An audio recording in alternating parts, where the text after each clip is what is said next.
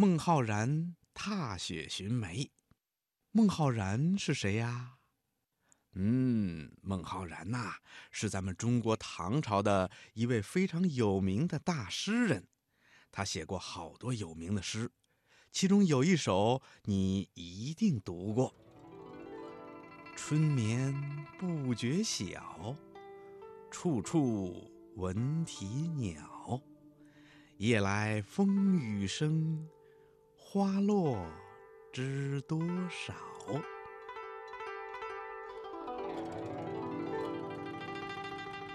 孟浩然为什么能写出这么好的诗啊？据说啊，这跟一个踏雪寻梅的故事有很大的关系。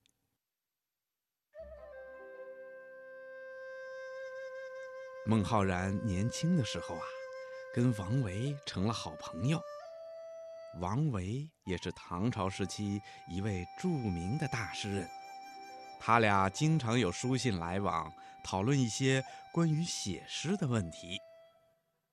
有一次啊，王维到孟浩然的家乡襄阳来探望他，孟浩然非常的高兴。作为东道主，孟浩然即兴赋了两句诗，王维呢也赶紧应和了两句。孟浩然听了，仔细琢磨了一番之后，他觉得自己的诗句呀、啊，比不上王维的诗句好。于是两位好朋友一边喝茶，一边探讨起作诗的技巧来了。孟浩然意识到，只有仔细地观察周围的事物和自然景象，才能写出最真实的诗句来的。从那以后啊，他就经常走出家门，到外面去观察大自然，感受大自然，体会大自然的美妙。为了写出好的诗句啊，孟浩然经常来到江边的沙滩上，一边徘徊着，一边推敲诗句。有一次下雪了，他也没有回家，依然在沙滩上来回的走着。在他的身后啊，就留下了一排排的脚印儿。路过的人看到了，就好奇地问他在找什么。孟浩然告诉人家，他在寻梅，就是寻找梅花。路人望着他踩出来的那一排排脚印儿啊，果然像一朵朵梅花的形状。于是他在江边沙滩上踱步思考的情形啊，就被人们誉为孟浩然踏雪寻梅了。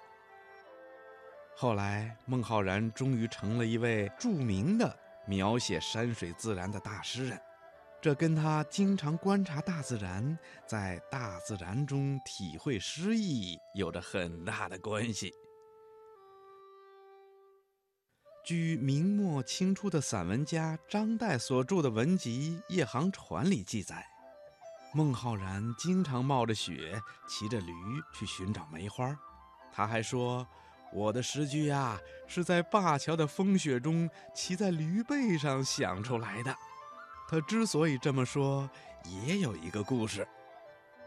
说有一次孟浩然离开长安回襄阳，骑着驴经过灞桥的时候啊，正好赶上瑞雪纷纷，灞桥上白雪铺路，栏杆上如白玉砌成。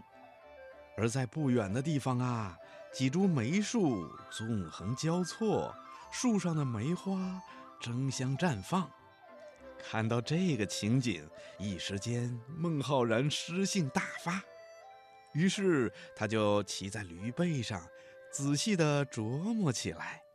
所以他说，我的诗都是在灞桥的风雪中骑在驴背上想出来的。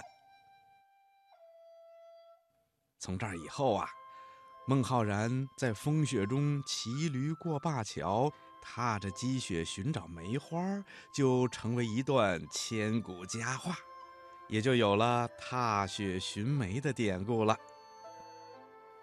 其实孟浩然还有另外一个雪中寻梅的故事。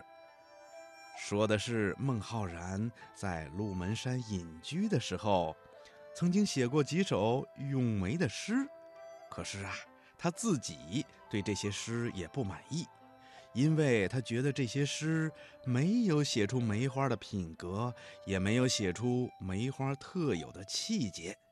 于是他决心一定要在大雪天到山林里去看看真正的雪中腊梅，品味一下梅花的性格。这一年的冬天正好赶上一个大雪纷飞的天儿，孟浩然望着窗外鹅毛般的大雪，觉得这正是观梅的好时机。于是他就带上几块干粮，骑上毛驴，冒着风雪出了家门。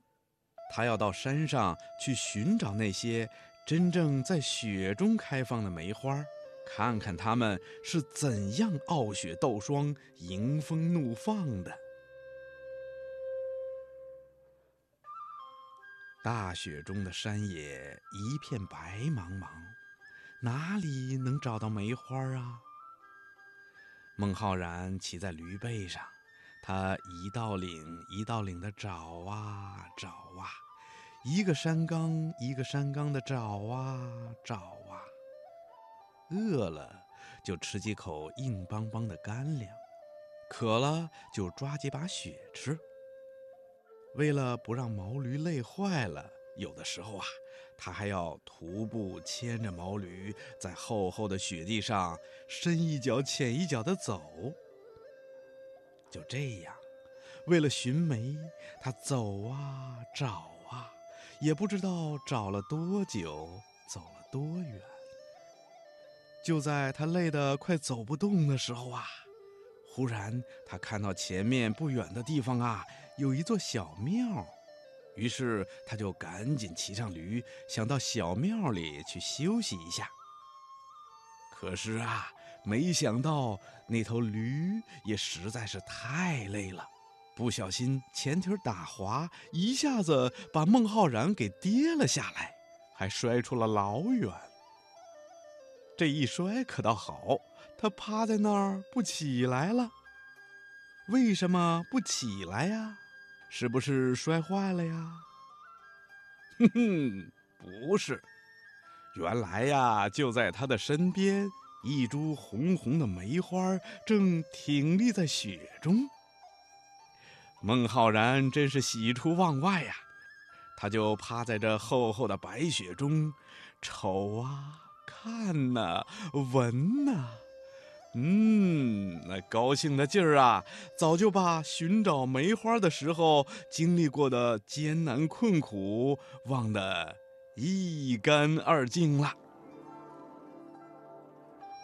他看着那株白雪中盛开的梅花，终于体会到了梅花那种不畏艰苦、不怕风雪、傲然挺立、独自芬芳的性格。